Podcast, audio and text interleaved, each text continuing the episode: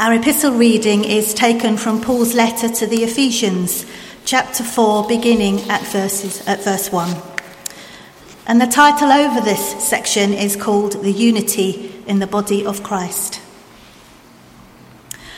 I, therefore, the prisoner in the Lord, beg you to lead a life worthy of the calling to which you have been called, with all humility and gentleness with patience, bearing with one another in love, making every effort to maintain the unity of the Spirit in the bond of peace.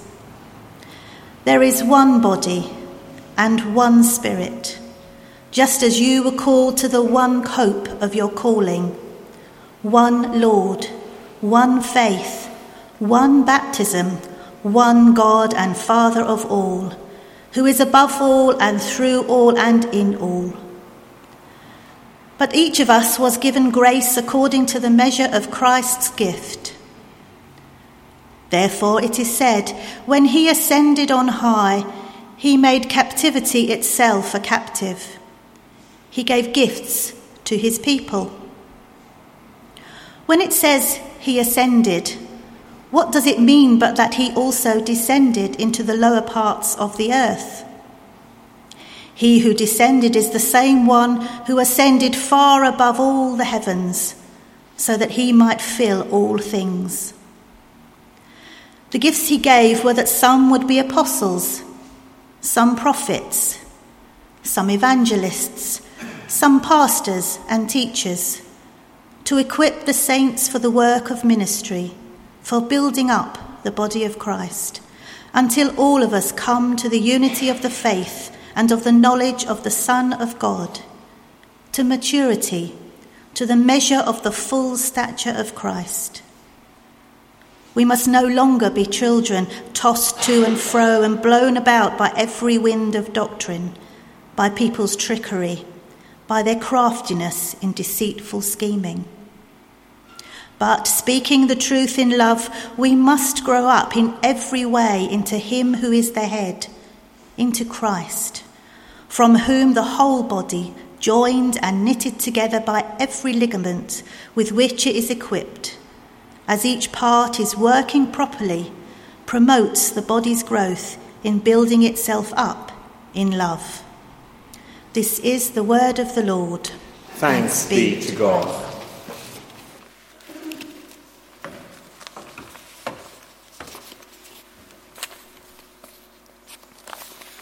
Hear the gospel of our Lord Jesus Christ according to John.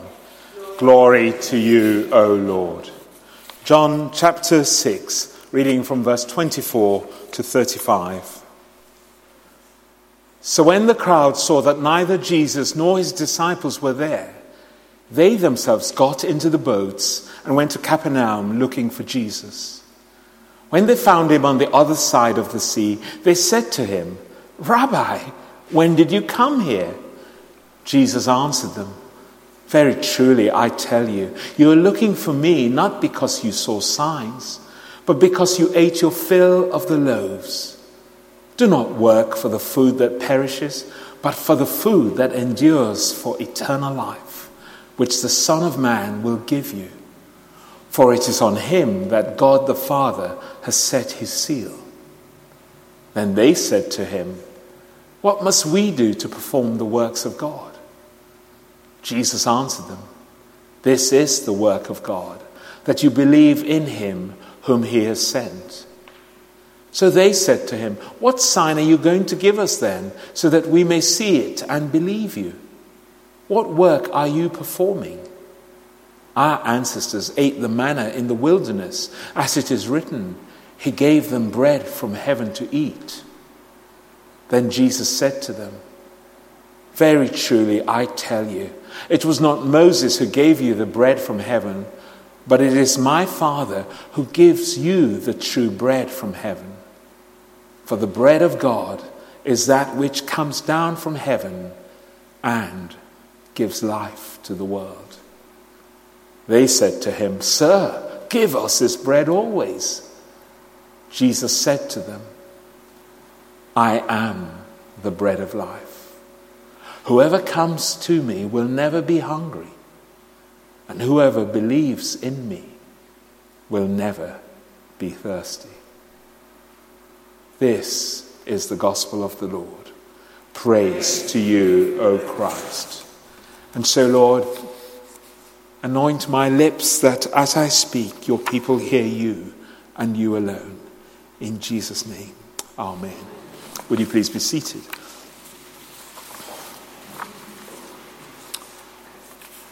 But speaking the truth in love, we must grow up in every way into Him who is the head, into Christ. I guess most of us have experienced speaking the truth in love at some stage in our lives. Indeed, we've either been on the receiving end or equally likely the giving end. Remember when your parent or a teacher or someone you looked up to in your youth took you aside and spoke the truth in love to you about an element of your behavior or your attitude to life. Remember when your loved one, your spouse perhaps, or line manager spoke the truth in love to you about an aspect of your behavior or your attitude, or perhaps even more tellingly, even your attitude to yourself. But it could be, on the other hand, that it's you who's had to speak the truth in love. Maybe speaking the truth in love to your child, your sibling, your friend, someone reporting to you at work who you're managing. It wasn't easy but you ended up speaking the truth in love to them because you wanted the best for them, for their future success, happiness, fulfillment. You wanted them to grow into the very best human being they could become. And that's often the case when teachers speak in truth to us, speak the truth in love to us. Speaking the truth in love appears to be an essential part of our growing up as adults into full maturity, where we are aware of our weaknesses as well as our strengths, but don't allow our weaknesses to distract us from how we think or behave to others. And that's why St. Paul exhorted the Ephesians in our epistle this morning. We must no longer be children tossed to and fro and blown about by every wind of doctrine, by people's trickery, by their craftiness and deceitful scheming, but speaking the truth in love. We must grow up in every way into Him who is the head, into Christ. And what Paul is saying is that speaking the truth in love is essential for the body of Christ to grow together into Christ, which means growing into love, growing into knowledge of and emulation of Jesus Christ. Whether from the pulpit or in your house groups or in your prayer groups or in one to ones, God will use us to speak the truth in love, to challenge each other about our attitudes our behaviors, our actions. Maybe we'll be challenged about the way we speak to other people or to that other person. Maybe the way we treated them was how we acted in line with what would Jesus do. Remember WWJD? What would Jesus do? Looking back over your own life, you probably know why the truth needed to be spoken in love to you, to take you from immaturity to maturity. Maybe you can think back to your parent or that teacher who had that formational influence on you. So, why speaking the truth in love essential within the church, essential within the body of Christ? Well, listen again to part of the epistle, this time from the Passion Translation, which I heartily commend to you. And he has anointed some, appointed some with grace to be apostles, and some with grace to be prophets, and some with grace to be evangelists, and some with grace to be pastors, and some with grace to be teachers And their calling is to nurture and prepare all the holy believers to do their own works of ministry. And as they do this, they will enlarge and build up the body of Christ. These grace ministries will function until we all attain oneness into the faith, until we all experience the fullness of what it means to know the Son of God. And finally, we become one into a perfect man with the full dimensions of spiritual maturity and fully developed into the abundance of Christ. And then our immaturity will end, and we will not be easily shaken by trouble, nor led astray by novel teachings or the false doctrines of deceivers who teach clever lies. But instead, we will remain strong and always sincere in our love as we express the truth.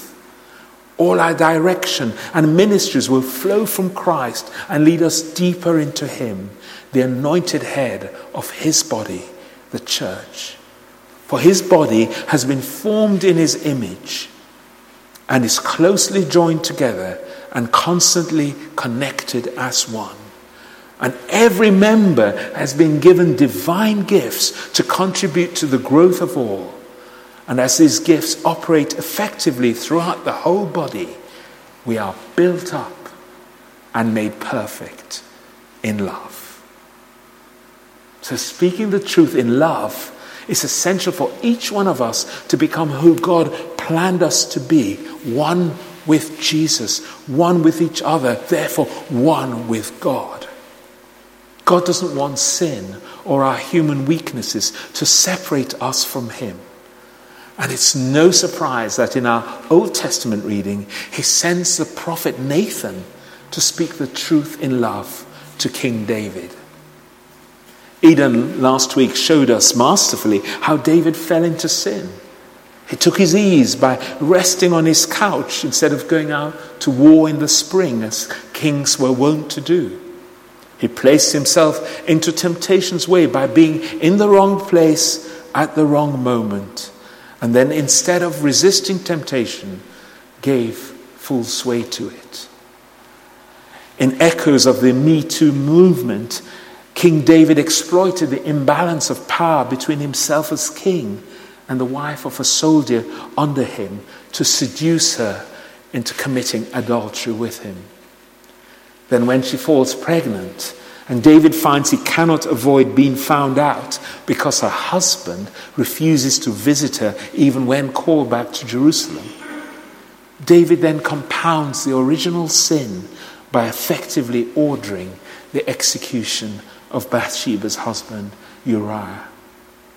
So David breaks commandment after commandment after commandment in his drive to satisfy his lust.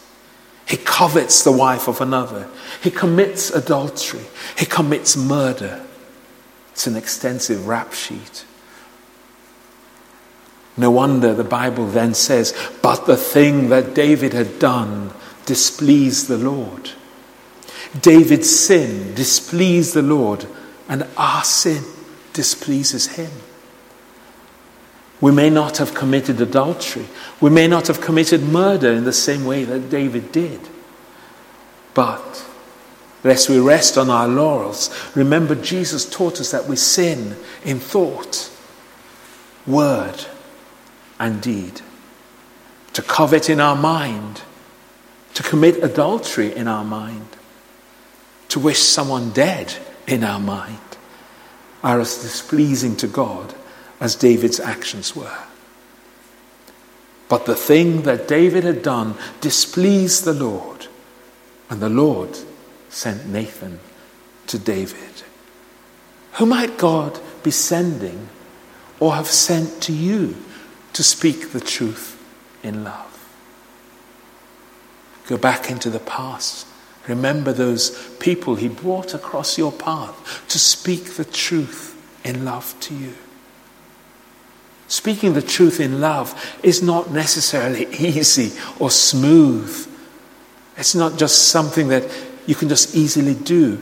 Going too hard and too blunt, and the recipient may put up defenses, walls against the truth getting through to them.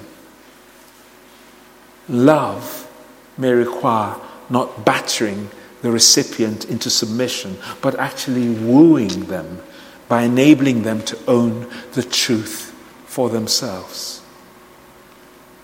The prophet Nathan literally does that with David. He could have gone in with full guns blazing at David. You are an adulterer, murderer. You've exploited the power imbalance between yourself and a married woman to have your wicked way. He could have gone in like that, all guns blazing. But imagine saying that to a king who, in theory, has power of life and death over you. No, Nathan goes in subtly, very subtly. He tells that story of the power imbalance, which Keith read to us earlier, which gets the king worked up in righteous indignation. And Nathan is then able to tap into the gold, the gold of humility he finds that's still there in the king's character, despite the ugly sin that is trying to bury it completely. You remember what Keith said earlier. Nathan came to David and told him the story of two men, one very rich with lots of flocks and lambs and herds, and the poor man who had nothing but one little ewe lamb. And when a traveler, a visitor, comes to the rich man, instead of sacrificing one of his thousands of lambs, he takes the poor man's only ewe lamb and kills it. David's anger was greatly kindled against the man. He said to Nathan, As the Lord lives, the man who has done this deserves to die. He shall restore the lamb fourfold because he did this thing and because he had no pity. And then Nathan says to David, You are the man. You are the man. Praise God that King David doesn't take umbrage at Nathan, doesn't arrogantly clap him in a prison, in a dungeon, doesn't take offense at being confronted with his behavior. Rather, as you all heard, he repents, having been spoken the truth in love by Nathan. I have sinned against the Lord.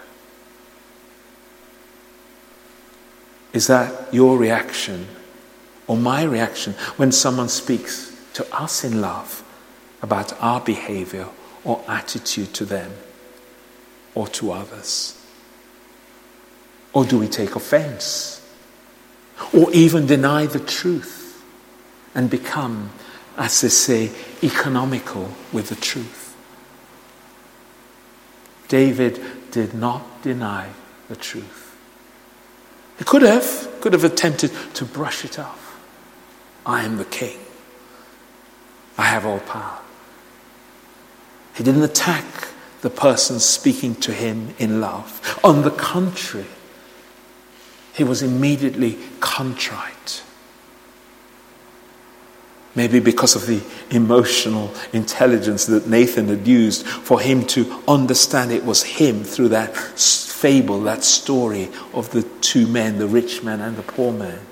David understood deep within, and he was contrite and repentant of his great sin. And we know this because he went on to write Psalm 51, that great confessional psalm we used as our confession at the beginning of the service.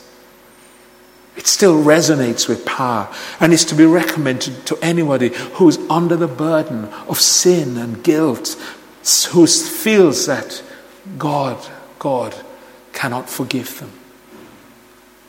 Yes, we have an advantage over David, and I must point that out. We were forgiven once for all on the cross for sins past, present, and future when we invited Jesus into our lives. But when we know that we've displeased God by sinning intentionally or unintentionally, in thought, word, and deed. Like David, our own mortification at stumbling, at falling yet again, may call us to cry out to God for forgiveness and for the strength not to continue sinning. Hide your face from my sins and blot out all my iniquities. Create in me a clean heart, O God, and put a new and right spirit within me. Do not cast me away from your presence, and do not take your Holy Spirit from me. Restore to me the joy of your salvation and sustain in me a willing spirit. You see, in his psalm of repentance, David hits on a truth which still occurs in our lives today. That when we sin, we place a barrier up against God. It's like that cloud that suddenly comes across the sky, the beautiful rays of sun hitting your face as you luxuriate, maybe lying on the grass. Suddenly, this cloud comes over and cuts off the warmth of the rays of the sunshine. God is still there, He doesn't move away, He doesn't go. But our sin distances us in our minds, in our emotions from Him by inducing guilt and shame within us. Do not cast me away from your presence, and do not take your Holy Spirit from me. But what's to be done? What's to be done if we end up in that sort of situation that David ended up in? Jesus as always, gives us the answer in our gospel reading. He also speaks the truth in love to us. And it's a truth which some of his hearers then did not want to hear. What is that truth? I am the bread of life. If you go to John 6 and follow it, a lot of his hearers did not want to hear him. Who is he? He why is he saying, I'm the bread of life? And then, even when he goes on to say, Unless you eat my flesh and drink my blood, some stop following him. They don't want to hear it. They don't want to hear this truth spoken in love to them. But Jesus is that spiritual food provided by God to give us sustenance daily, to enable us to walk the walk of the Holy Spirit. Just like the manna was given to the Israelites in the wilderness spiritual food which is necessary for daily living, for living without shame, living without guilt when we stumble, is given to us by Jesus because he has already paid the price to forgive us our sins. That as we imbibe of him daily, so we are washed with forgiveness and shame and guilt wiped away. Indeed, as we imbibe of Him daily, our propensity to sin must diminish because His presence crowds out that which is of the flesh, that is, which is not of God. We become so intoxicated in love with Him, so in love with Him, that we cannot bear even to be separated by a passing cloud of sin. So we reach out to Him once we stumble and say, Jesus, thank you that you forgave me. I don't treat it lightly. But thank you that I'm already forgiven. I want more of you. Restore your spirit within me. The same prayer that David prayed. Speaking the truth in love, we must grow up in every way into Him who is the head, into Christ. Hearing the truth in love is an essential part of young children growing up. And it's an essential part of our growing into Christian maturity. Hearing that God has to be the firmest priority in our life. Hearing that without His daily sustenance, we cannot fully grow into His will and likeness. I love the, the words of knowledge interpretations that came out.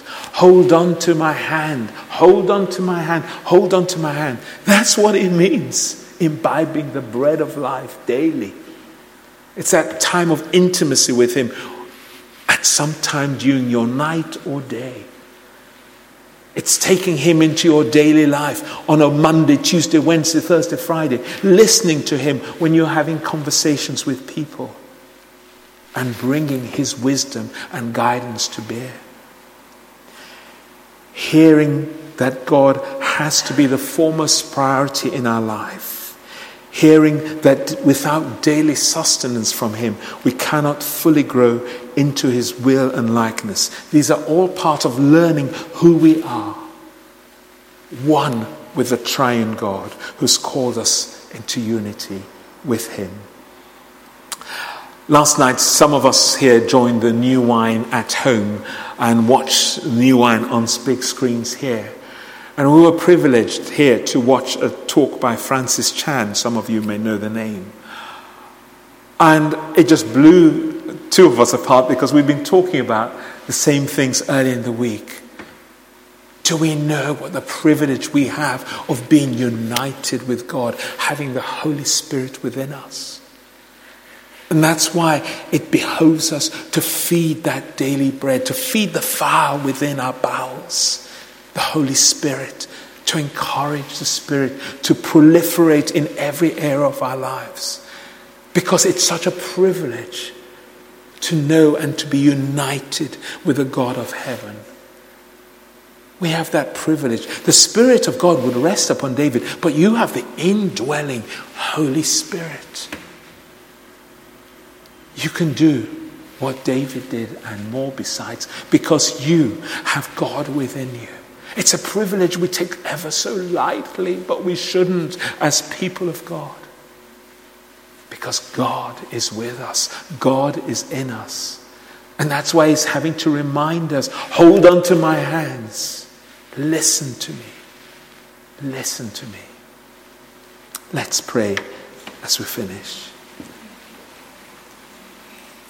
Lord, hearing the truth spoken to us in love can be difficult. It can be hard. And speaking the truth in love to others is equally difficult. But we thank you that you are the God of truth and grace. And you call each one of us to be mentors, guardians of each other, pointing the way to Jesus all the time. What would Jesus do? How would he have handled this? Enable each one of us, Lord, to hear the truth spoken in love to us, as well as being prepared to speak the truth in love to others. May we encourage and build each other so that the body of Christ becomes one in you, in perfect love and unity. Amen.